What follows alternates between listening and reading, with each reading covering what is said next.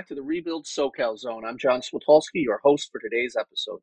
Our guest for this week is Senator Bob Hertzberg, former California State Assembly Speaker, current Senate Majority Leader, and Senator Hertzberg is currently running for LA County Supervisor in District 3, which covers most of the San Fernando Valley and the west side of LA. Senator, welcome to the podcast. It's really a pleasure to have you here. Thank you so much for taking the time. I really appreciate it. I care deeply about these issues. Yeah, well, let's dig in right away. But first, I want to just start with you know, you have a long track record of an effective policymaker. You've served in the Senate. Why do you now want to serve as a leader at LA County government? What's your vision? What do you see as the needs? And what do you want to step into on day one? Well, unlike city government, the relationship between county government and state government is instrumental. The counties, the 58 counties of California, are places where the state, you know, each of these counties are subdivisions of the state of California, and it's where we implement, it's where we pass policies and they're supposed to do the work. You know, it's that mm-hmm. simple, mm-hmm. and they're implementers. And I have just, uh, as, as I've worked so many issues for so many years all across the spectrum, well, we can talk about that today. But I'm just so frustrated that a lot of the issues that, uh, whether it's homelessness, it's crime, whether it's water systems, and all the various things we're talking about aren't just happening in the county. And my goal at the state level is to make them happen. And since they're not happening, I'm coming to the county level to implement it and make sure it does happen. All right.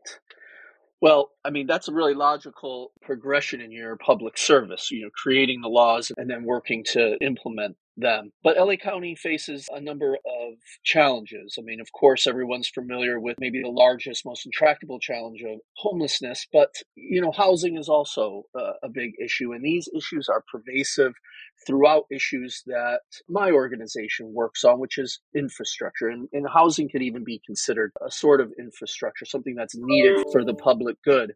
But for this conversation, I really want to focus on transportation and water. And, you know, first, transportation um, links all of us. It's the backbone of our economy, it's the backbone of how we interact with our family and friends. And LA County's uh, Metropolitan Transit Authority, or Metro, has a huge footprint and a huge budget in our county. And for your constituent senator, how do you view um, your engagement with Metro? What would you like to see Metro doing differently or perhaps even more effectively? Well, I think one of the great issues at Metro uh, has been management or lack thereof of management. You know, let, let me just give you an example of what I mean. So in the San Fernando Valley, we're grappling with this issue of the Sepulveda Pass. What to build, mm-hmm. how to build it, what to do. Right? And at the end of the day, our objective is to build it as quickly as possible, as inexpensively as possible, that gives people the fastest ride across the hill for the least amount of money and in the safest manner. That's our objective. But for example, they put together, we just heard this some weeks ago, various plans, alternative plans, where they don't connect the money, how much money we have, to what the alternatives are. We've got $7 billion, and they're giving us alternatives that are going to cost us $28 billion. I mean, utter waste of time. Somebody's got to get that under control and basically say, here are the guidelines, here's what we want to do. Because, you know, who wants a bunch of plans? We want to build this and get it working for folks and get it taken care of. And these kinds of examples happen all across the system. In Sacramento, we passed a plan 28 for 28. We wanted 28 projects done by 28 for the Olympics. And I'm concerned that we're not going to get it done in time. The Crenshaw line, they did a press conference saying, oh, we're going to start construction in 2020. Now it's 2037. You know, this stuff's got to happen now. People are frustrated. The money's there, which we can use these new financing tools that Mayor Villaraigosa used to make things happen. And so I want this construction to start. I want it to be done properly. But clearly, you know, there's a disconnect in the management structure. And I think it's the obligation of the elected officials who have management experience to basically make sure that happens. Because right now, everybody's working in silos and it's taken forever to get anything done. And that's not right. Yeah, we appreciate that sentiment. Certainly. We're advocating daily to get projects built quicker, faster, more efficiently. And I wonder if is it just management structure as you see it, or are there really some some structural problems too, perhaps? Environmental review, other permitting processes that can be streamlined as well? Absolutely. You know, I want to start out with, you know, what are we trying to build? How much money do we have to do it? Then once you do that, then you want to streamline the processes to get stuff done. You want to streamline the environmental processes and not just add all these roadblocks, screw stuff up so we can get things taken care of as quickly as possible and get riders on there and get people to work. Yeah. I mean, that's the ultimate goal. Senator, I do want to just wade into this issue of transit and roads and how we divide up resources, how we prioritize resources. There are some advocates that would say don't put a single penny into enhancing a road or building out the capacity of a road or investing in any other roads or highways. Metro's plan, I think, strikes a decent balance, which is, you know, we need to plow money into transit, certainly, you know, especially in, in the San Fernando Valley, which, uh, you know, in my view, needs a, a ton more investment.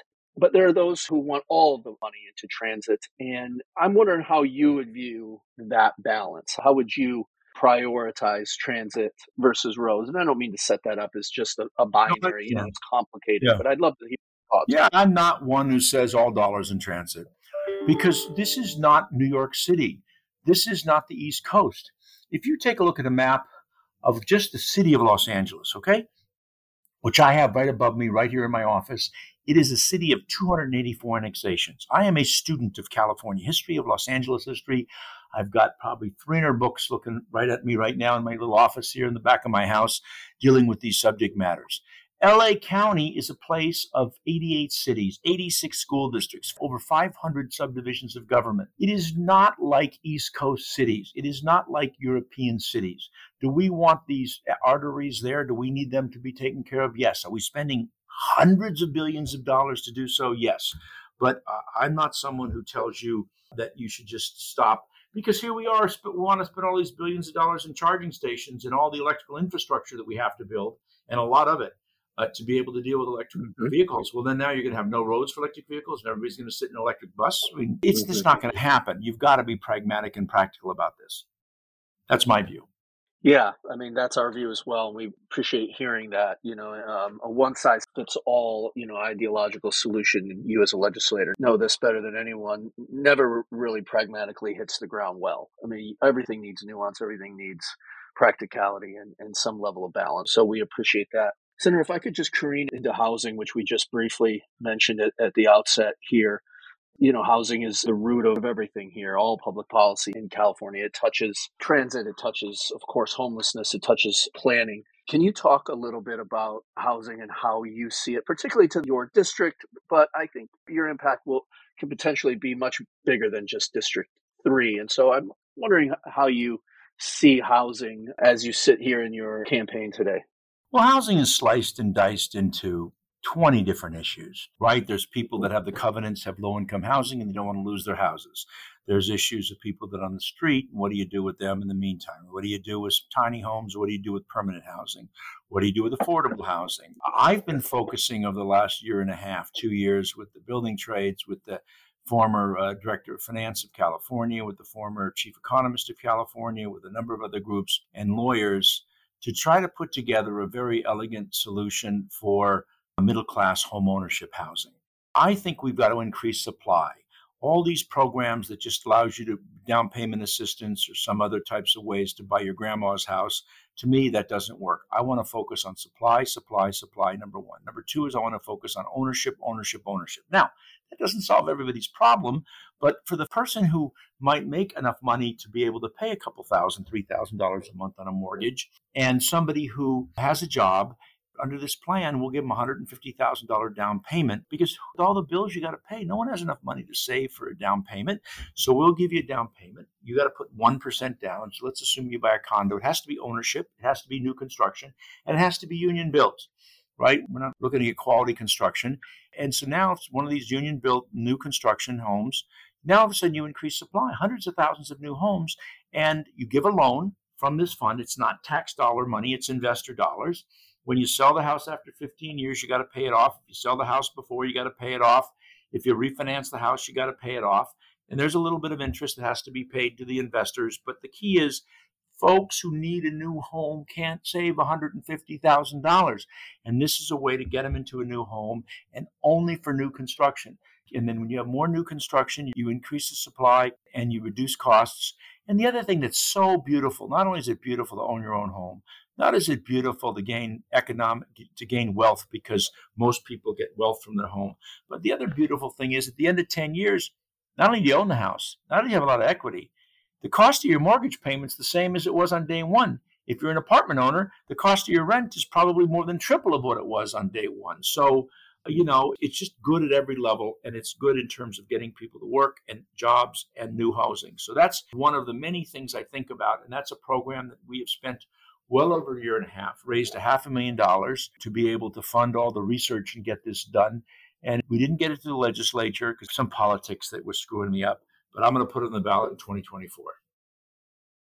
Yeah, you call it elegant. I agree. And it's fascinating and innovative. I mean, outside of just the you know inner legislative politics, what are the external challenges to getting something like that implemented, moving, passed at the ballot? Uh, no, passing the ballot's easy, quite frankly. Passing the ballot is incredible because we've done polling on this in a couple of polls, and, and people want home ownership. They get home ownership. The challenge is dealing with local governments and and dealing with all the various uh, red tape that you've got to get through. And you've got to make a deal with the developer. No developer is going to build a new property and lose money. They got to make money. So there's four costs associated with building a place. One is your land cost. Maybe we can use government land for this to reduce that. Two is labor costs. We're going to pay people, you know, their decent wages. Three is the cost of materials. And four is the cost of delay and the cost of financing. And if we can reduce that delay and reduce the cost of financing, because we're going to use government borrowing to reduce that costs because interest rates are less, all of a sudden there's headroom for labor and there's headroom to be able to make a profit for developers. And that's the concept. Yeah, I appreciate that. Appreciate the thoughtfulness on it. You know, that's one solution of many that we need to solve our housing crisis here, and it is innovative and really appreciate the leadership on that. Senator, if I could just move along to water policy. I know you've thought a lot about this. This is also an issue that connects to housing and connects to many other policy areas. I'd like to first start off with because you're running for supervisor, Measure W. As our listeners may know, uh, Measure W was passed in 2018 as a parcel tax. Uh, it is now called the Safe and Clean Water Program managed by LA County Public Works. As you would potentially have oversight and oversee the implementation of Measure W, what are you happy with as you look at it? And what would you like to improve with the implementation of this stormwater measure? I didn't like Measure W when it came out, and I tried to uh, interject myself at the county, and they just would had not have it. And I was chairman of the water committee at the time, natural resources and water. And the reason I didn't like it was this: there is no question we should clean up the water that comes out of the stormwater system, a hundred percent. But the idea of just letting it run into the ocean to me was dumber than a box of rocks. Why don't we capture that water, build the infrastructure, and recharge the groundwater with the water that's cleaned up to federal standards and the earth as it trickles down continues to clean it up. Okay so we spent extra 10 billion bucks who cares? But now we're capturing this water supply and quite frankly water sells between 1100 and 1200 dollars an acre foot. An acre foot is an acre in size one foot deep. And mm-hmm. that's a lot of money. If you capture that water you can create a revenue stream to build the infrastructure to pay for that water. And it's the same thing i want to do with the la city we're doing a small project for the county now, but 3 million gallons of water get cleaned up to federal standards and go out of pipe three miles off the coast into the ocean. I introduced a bill a few years ago that made it illegal to put water in the ocean.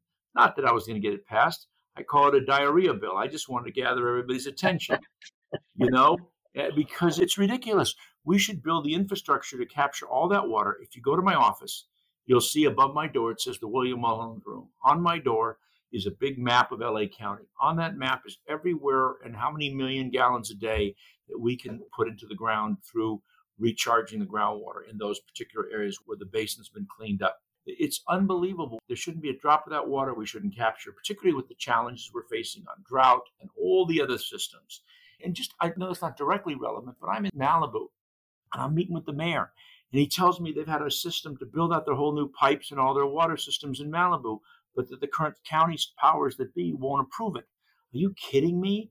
I don't know what their theory is, but I'm approving that stuff.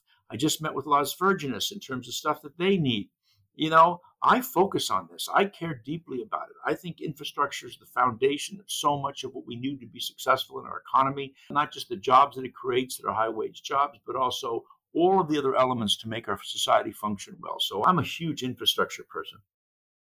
Well, we need more advocates like you, and we appreciate that sentiment as well. Uh, Senator, Rebuild SoCal Partnership has been very bullish on recycled water, investing in that infrastructure. And you know, we supported Metropolitan Water District's uh, state budget request to jumpstart their plans to build out a facility in Carson. You know, down the line, we will certainly support added capacity to Hyperion. I feel that recycled water has um, so many benefits. You just detailed what those benefits are capturing, monetizing, and providing use to that instead of just putting it into the Well, can. I, can I add something else? Look, I, I've been doing water Yeah. in college. I, I wrote my dissertation on water. I did $7 billion worth of bond issues when Jess Unruh was treasurer as the vice chair of the District Securities Commission, the treasurer's office, and been deeply involved. And let me tell you, um, water policy is a place where we're all connected. The environmental community says, don't waste water, we want half of it. They're not wrong. Then you've got the farmers who are growing crops for all across the country and internationally. They're not wrong. Then you've got the people in Northern California that say, don't steal our water. Then you've got the other states where now Colorado's upset. Las Vegas has grown dramatically. Phoenix has grown dramatically. And we've been overdrafting our water allocations for the river, a Colorado River. And now those things are down dramatically. So we have to be smart. And the fact that we recycle is so important because now it helps us in our politics as Speaker of the House, I had to get votes from every corner of the state on issues, you know, and everybody beats us up and says, oh my God, you're wasting water. You go to Imperial County, they call us the coastals, and we're spending money on swimming pools and golf courses. And so I just suggest that not only is it intelligent from a uh, infrastructure space, not only is it intelligent from an environmental space, but it's intelligent in terms of tamping down some of the political pressure that exists in causes as you're trying to get things done around the state. Yeah, we appreciate that. We have, you know, been telling everyone who can listen that we can't conserve our way out of a never ending drought that's going to increase its severity exponentially because of, of climate change, that we must invest in infrastructure. How do you see the balance between investment and conservation? I don't see a balance between the two. I want to put uh, jet fuel on the construction infrastructure Great because. I, I think that you don't have to worry about the other. Look, I wrote some of the conservation bills on the water piece. There's no question. If we just don't have much water, we have to conserve. But my suggestion is at 500,000 acre feet a year coming off that pipe at a Hyperion totally changes the game, right? Totally changes the game. That's Mhm. where recycled water is just an absolute must. Yeah, I appreciate that. So, Senator, we have traversed a number of topics here, and we've done so really efficiently. And I appreciate your your thoughtful answers on this host of topics. And I just want to give you the opportunity to share with our listeners why, what are the central tenets of your campaign? Why are you running for LA County Supervisor? Well, I'll tell you the difference. You know, look, I'm not running against Barack Obama or I'm not running against Winston Churchill. Any campaign when it's down to two people is person A or person B. And in my situation, you know, I've worked at every corner of the state. My opponent worked in a city that's substantially the same politics. They're all of the same party, and it's 1.9 square miles. You know, my opponent talks about fixing homelessness in their community. There's 38 people. We got 69,000 in LA um, in county, and I, and I think that's way undercounted. It's probably 80,000. You know, look, I am not running for nothing. I am doing this job out of service and duty. I've got judgment, I've got wisdom, I got scars, and I'm willing to make the tough decisions. I have a big set of relationships that I can lean on to get stuff done. And the reason I decided not to leave uh, government service, even though I wanted to for a number of reasons, was out of duty. Democracies don't survive, you know, when, when people just cut and run. You know, I've had people in my house protesting, I've had people telling me they're going to cut my head off, and it just inspires me more to get stuff done. We've got to do it. And I'm telling you, I would not have been nearly as prepared 20 years ago as I am now. But I'm prepared in terms of knowing what I'm doing and having judgment and wisdom. And what bothers me in politics, and I've seen it everywhere, all the years I've been around, mostly as an outsider, is the ambition. You know, political consultants and pollsters tell you what to say, and you know what to say, and you say the right words, and you say it because you're a good actor, or whatever the case may be. At the end of the day, people are pissed off because stuff's not getting done. Well, that's not me. Now, you know, people can say, oh, you've been in government. How come these problems have been solved? Well, I solved a zillion problems. We built the 10th campus at the UC. We built $70 billion worth of new schools when the schools were dilapidated. We built performing arts centers and we fixed so much in the criminal justice reform that was problematic. You know, we've been spending $54 billion on climate change. And, and, you know, politics is a funny thing because what did you do for me lately? Well, you, you know, and, and that's just the nature of the beast. But I'm, I'm full of scars. I'm full of judgment. I'm full of wisdom. I'm full of relationships that are based upon trust. And I'm not going to just give you platitudes. I'm going to stick my neck out and I'm going to put every bit of guts I got to get this done. And I hopefully don't have to stay in the job very long because I, I will have fixed what I need to fix and set the tone up. And let me tell you one other thing I'll share with you that I think is really important for, if, for the listeners that care as policy wonkers. When I was 42 years old and came into the assembly, and subsequently, shortly thereafter, became Speaker, I built the Capitol Institute to train staff and to train members. All of us need to learn and grow, and you can't just be a chief of staff without understanding the budget works and how the committees work and the like. Even though I'm leaving government now, I'm still working on putting together a Senate Academy to train new members of how to be senators. Critically important. And if I'm fortunate enough to get elected, I want to do the same thing on a bipartisan basis. I don't care if you're a Democrat or Republican, it matters not. I want you to be trained. So I'm going to raise a bunch of money from not for profits. I'm hope that they'll be responsive. And anybody who wants to run for office, you know, we're running for school board, water board, running for city council, I don't care, Democrat, Republican, to try to train them as to how things work. Where does the sales tax go? You ask most people, they don't know. Uh, where does the property tax go? What happens to it? Where does it come from? And how, what's the breakdown of it? How does tier one, tier two, tier, tier three work in the education system? And, and what can you do to make that work?